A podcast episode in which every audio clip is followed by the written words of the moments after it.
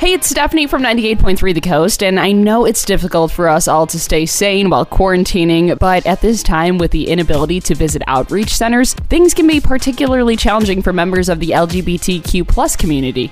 If you are part of the community and do find yourself struggling, then please visit theoutcenter.org and follow their Facebook page to find some great resources that can help. The Out Center is hosting many virtual events where you can connect and interact with the lovely people that keep the Out Center running strong in our community. Coming up this Friday, Join the cast and crew from Queer as Folk in a live stream 20th anniversary reunion event. Special guests will appear in support of LGBTQ community centers that are providing essential services. They will also be helping to raise funds for Centerlink, the community of LGBT centers. So make sure to check out this amazing event and to find more info about everything going on with the Out Center, visit theoutcenter.org or facebook.com slash theoutcenter.